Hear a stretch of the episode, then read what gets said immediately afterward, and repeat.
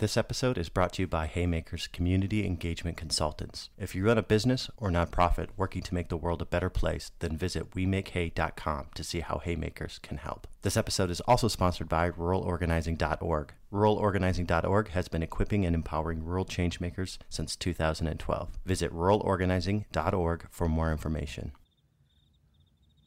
Okay, okay, keep looking up. Okay. Ah!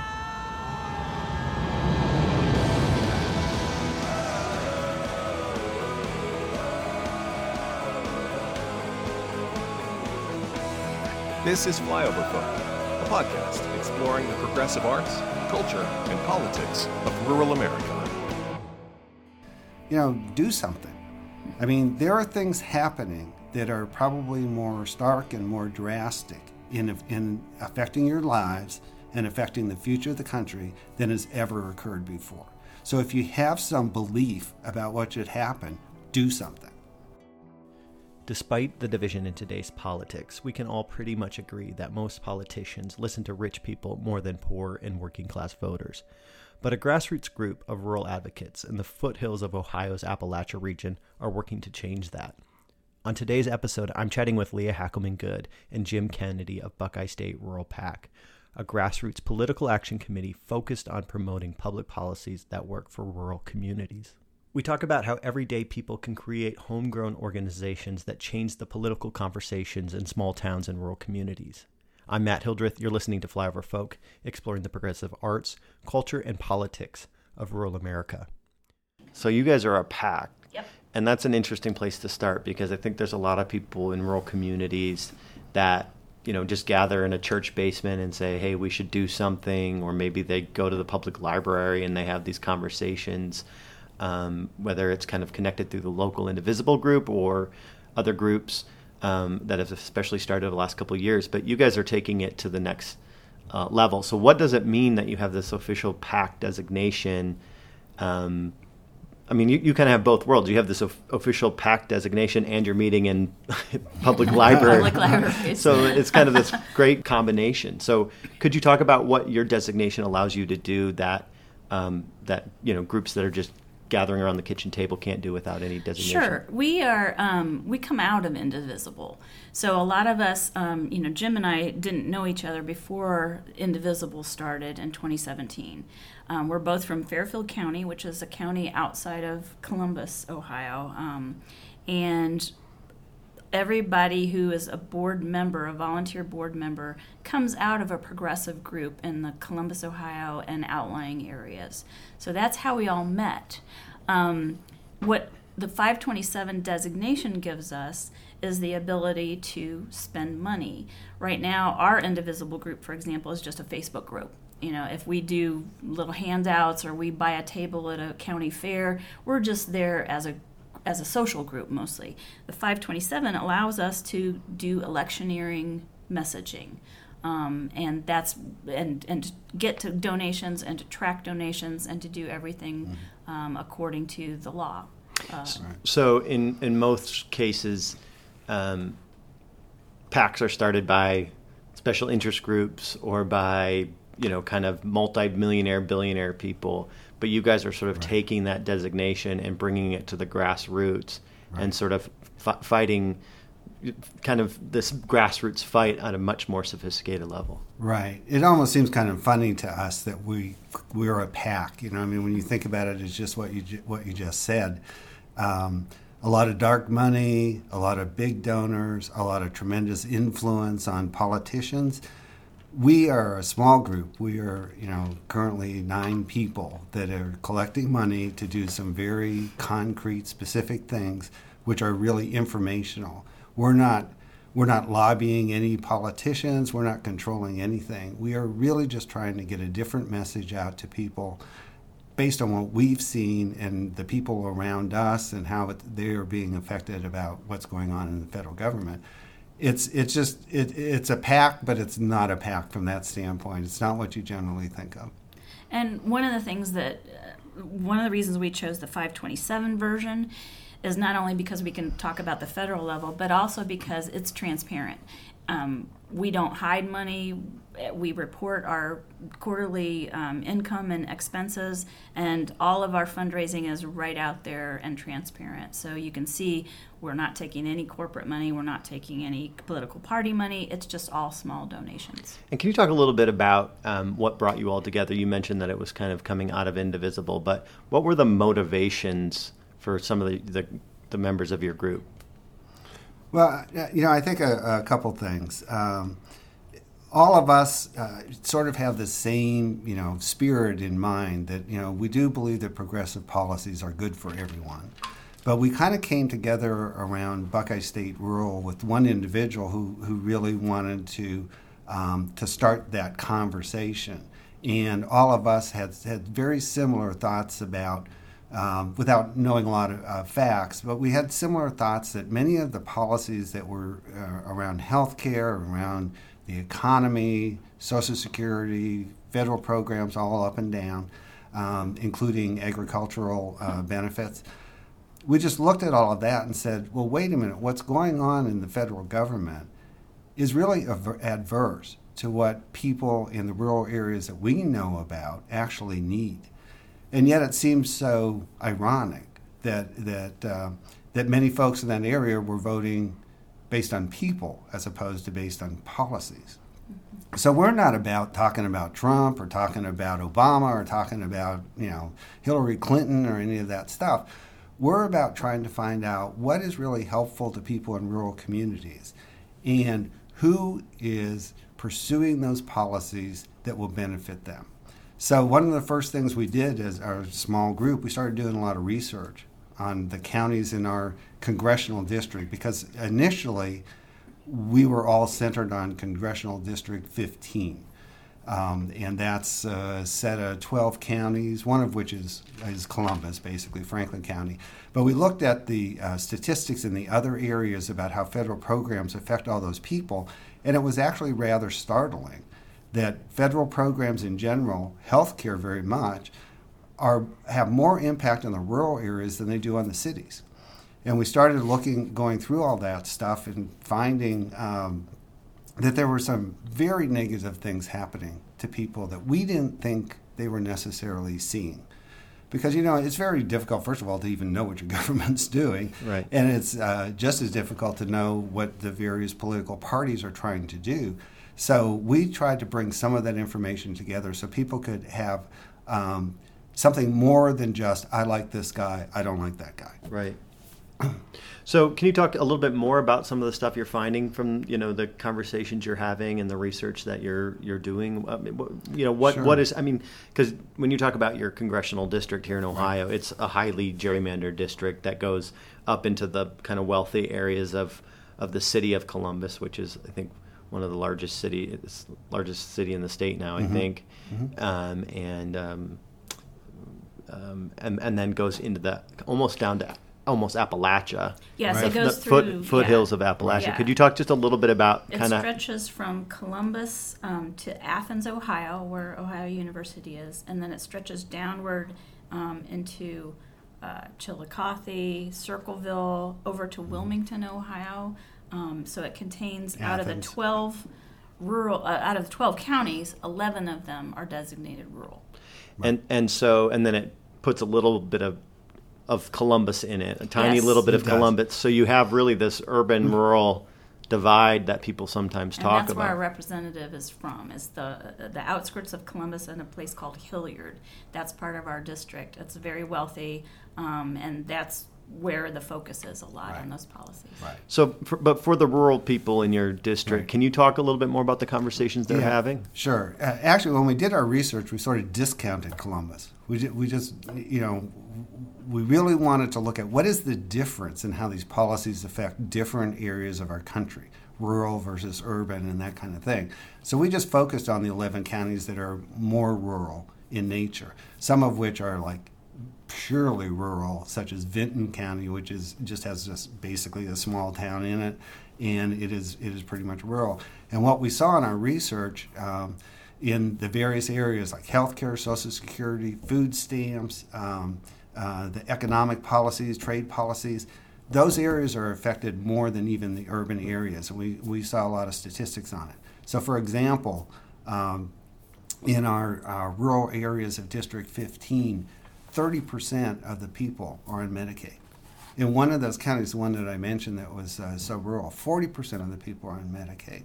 And they're only on that health care because the Affordable Care Act allowed the expansion of Medicaid, and thank goodness the governor at the time did expand uh, expand that out. So it made many, many more people uh, uh, eligible for it. Seven hundred thousand people in Ohio were made eligible for Medicaid that would not have been covered by anything before that, and these counties are affected directly by that because the, the much higher percentage. I think the the percentage uh, statewide is more like 20% or so, and uh, double in, in uh, the very rural counties, that that's how they get their health care.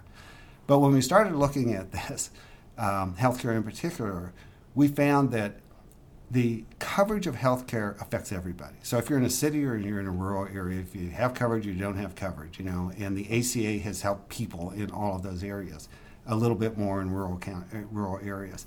But even more so, in a rural area, the existence of your providers depends upon the kinds of coverage that the Affordable Care Act has allowed to happen. Those providers could not exist if the, if uh, Medicaid had not been expanded. Right. The clinics, the providers, the small hospitals that are out there are completely dependent on people being covered by these federal programs. And then a third area that affects rural areas and um, much, much more than urban areas is the rural areas have a very high percentage of people working in healthcare. Right. So if these providers go away, Absolutely. if this coverage goes away, those jobs go away. Right. And it's just very clear to us that when when you have that healthcare debate, which is one of the biggest policy debates that's going on right now, Right. and one of the things that's the most under attack by the current administration. Right. Um, when you have that discussion, you really need to look at how much more rural areas are affected than urban areas by this. So there's a. Um, I think that there's sort of this politics. Um, uh, it's, it's it's hard to describe because it. I think I'm still trying to fully understand how divided people are. But when when you come at the conversation in terms of politics and healthcare and Obamacare, you know, people think one thing, and then when you talk to them actually about what how they're impacted in their community, and like you said, um, the, some of the best paying jobs in rural America are uh, are healthcare and our education related jobs.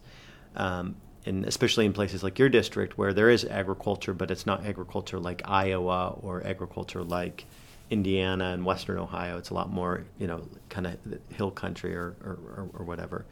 Um, but can you talk about how you get past that political division to talk about what's actually impacting people? Do you have mm-hmm. experience with that? We're gaining experience with that. Well, one one of the things you know, we read an article recently about how policy discussion doesn't necessarily change hearts and minds. Right. So, one of the things that we've always done in terms of changing the conversation is to talk about how it really affects your life, Right. how it really affects your late neighbor's life. And a lot of times, you know, our, our billboards have a message on them, but when we're talking to people, we talk about healthcare. We talk about, hey, did you know that the recent hospital closure put 50 people out of their jobs? Or eh, the things that are making sense to them are local, real life effects of those policy decisions. And you mentioned your billboards. I wonder if you could just give a little bit of background on that because I think that's a great story. So, um, when we got together and we knew that we were going to form this PAC, none of us had any experience in forming a PAC, so that took a little bit of time. But one of the things that we really hit upon was how do you actually reach rural voters? In some of our counties, we have less than 30% of people who have broadband. I just got broadband myself Right. um, and I do all my work online. So we, we can't always rely on social media for those folks. Radio is sparse around here. Um, a lot of the radio stations that have been gobbled up by corporations have, have gone. There's some Christian stations that are probably not going to spend our message. So we really looked at radio, and then we also hit upon the idea of billboards. Right. Um, a lot of the counties around Columbus contain people who live in those counties and commute to Columbus every day for Right. work. So we started investigating billboards, and as Jim uh, pushed us, we did a proof of concept with our our first bu- billboard. We didn't want to spend two years talking about doing something. Right. We wanted to do something. So that was we hit upon billboards. We we looked at the costs and decided, in terms of what we thought we could raise, that that might be the best way to reach the most amount of people. And do you feel like it was successful? Yeah, um, you know, there's no way to actually measure what the effect is of billboards or any commercial advertisement on the listeners or the readers. But our five billboards that we put up in 2018 got, according to the owners of the billboard, they count statistics, um, they received more than 6.7 million views during the few months that we had all five People commuting up back and forth. by and- rural travelers and commuters between May and March, um, or between May of 2018 and March of 2019, which was my last, um, which was our last billboard going out. So we figure, you know, we had five billboards up for a total of 109 weeks and got, you know, almost 7 million views. And that is the metric that we're using to say we are a success. We got our message out. And, and we are very gerrymandered. So it, it is difficult to see, uh, um, you know, an epic change, you know, in how in how people vote in a district like ours. You Yeah. know, that's going to change some. Um, we did see that the candidate that was really kind of pushing maintaining the Affordable Care Act and keeping uh, coverage for the tens of millions of people that got it through that, uh, that he did better than candidates of that party had done before. Right. So you know, hope, hopefully that you know played a part in that the billboards, but but we do look at this too as kind of a longer term thing. Right. Um, you know, we would we would seriously like people to begin thinking about what is happening to my health care, what is happening to my social security, what is happening when when we either enter or don't enter a trade deal. So, Right. for for example, um, there was a letter to the editor by a farmer in northwestern Pennsylvania, uh, as a, a number of different crops, and he was a big Trump supporter. Right. He was the head of the GOP for that county that Right. he's in, and he just went through a litany of reasons that the current administration's policies are harming very badly and very long term agriculture. Right.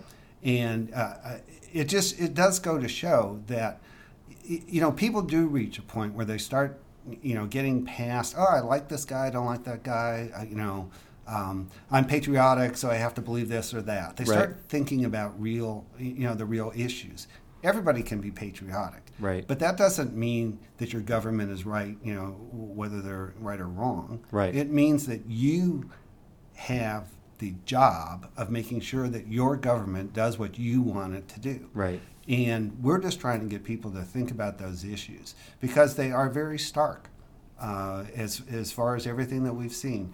What is happening is going to hurt more and more people in rural areas. Uh, if the assault on Social Security goes through, rural areas have more people on Social Right. Security. It's been shown that if you're on Social Security, a quarter of those people only have that as Right. their income. Yeah. That is their income completely. So we look at some of these uh, areas in our district and we think, boy, this is really going to affect people in a deadly way. So, also in terms of you're saying this is like a long term strategy, um, I think sometimes when groups start uh, very organically through like kind of a grassroots efforts, they get frustrated because um, they don't quite have the experience to know how to make decisions. They, you know, they're all kind of new to it. But you guys now have an election cycle behind you. You have experience on on raising money and putting money into billboards and talking about impressions and all these other things. Um, can you talk about some of that experience that you're getting? That's like you're actually building, um, you know, you're, you're you're you're building political capital in these rural communities that um, are often referred to by like social scientists as civic engagement deserts. And you guys are really, you know, kind of building this homegrown political power, um, and you're getting experience as you go. So I'd love to hear about some of those lessons you've learned. Well, I think um, to build off what we were just talking about, the the first lesson was to do something, um, make it concrete, and we did that with our first billboard, and we learned a lot from that first billboard. Um, one of the things that we learned was that once we put it up, and you know, we didn't have any experience in understanding how things look at the huge scale that billboards are on. Um, we determined that the design didn't quite work, that was a little hard to read. So we got that proof of concept up and then we learned from it. So we're having this iterative cycle of doing something and then learning from it. So I think that was our first big lesson. Um, and our second big lesson is that once we did that, we were able to go out to some of the grassroots groups around here and say, look what we did. Right. We have the ability to do this because we are a PAC and because, you know, frankly, none of us knew what that was and we've all learned a lot and a lot of information that we could share as well. Yeah. And I, I think what, what what we realized is that this wasn't just about building an organization, it was trying to make something happen. Right. So, you know, I think what we would say to any of the groups that are out there is, you know, decide what it is you believe in find a way to get that message out and then do it. don't just sit there for the next two years talking about all the ins and outs about it, and you will only learn by doing it. Right. You know, that's the only way we learned a heck of a lot more about billboards. In fact, when we first started talking, we didn't know what was the best way to give a, get a message out for the least cost, anyways. And we hit on billboards, and we just learned more and more about them, and they seem to be a good way to reach particularly people in rural areas because there's not a whole lot of media going right. on. So, you know, do something. I mean, there are things happening that are probably more stark and more drastic in, in affecting your lives and affecting the future of the country than has ever occurred before. So if you have some belief about what should happen, do something. Don't just sit there and talk in your living room about it. Get out there and do something. Talk to your legislators, write letters to the editor, you know, be with your friends, try to convince people to vote in ways that will, in fact, be the best for our country and the best for themselves. And that's, I think, great advice. And for for you all going into the next cycle, what what are you looking at? What's the the kind of next big thing that you're working on? Right now, we're working on a couple of different messages, um, kind of following the same branding as our current billboards. Um, right now, our billboards say, Vote Democratic, your health care depends on it, um, with a particular design. And those are the five that, those are the four of the five that were up last year.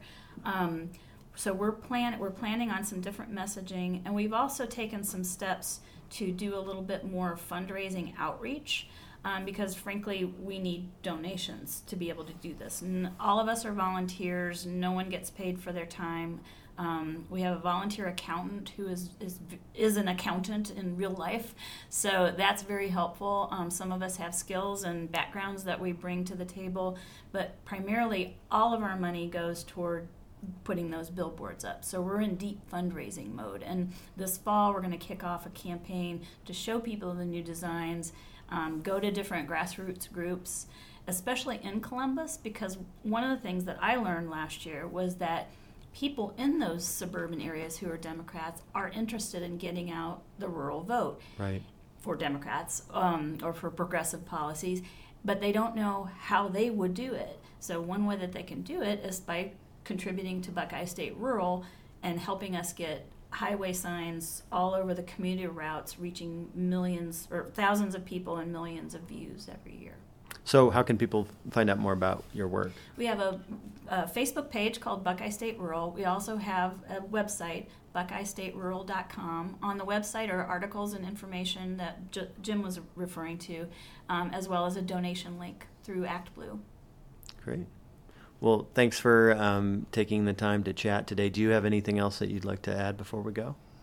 No, I just like to emphasize that, you know, based on what we found, these are all very important things for the rural area. So we just ask folks, think a little bit differently. Don't just think about who that politician is, how he sounds on TV, who's wrapping themselves in a flag. Start thinking about what is happening to our country and what is it that you want to happen because there are people out there that do one thing and people that do the other, and it's all of us who are going to make that choice. So. Mm-hmm. True enough. And also, um, one of the things that we're looking for are ways to spread um, outside of our district. We're not making that a huge priority, but we have been approached by partner organizations who are not PACs um, to deliver our messages in different places. So we're excited about that too. Excellent. Well, thanks for taking the time to chat. Thank you. I'm Matt Hildreth. You've been listening to Flyover Folk. Today's episode featured Leah Hackelman Good and Jim Kennedy. For more information on their work, visit BuckeyestateRural.com. Thanks again to the Ruralists for our intro and music. You can find out more about them at northwestofnowhere.com. And don't forget to subscribe to our podcast wherever you listen to this podcast. And of course, follow us on Twitter and like us on Facebook.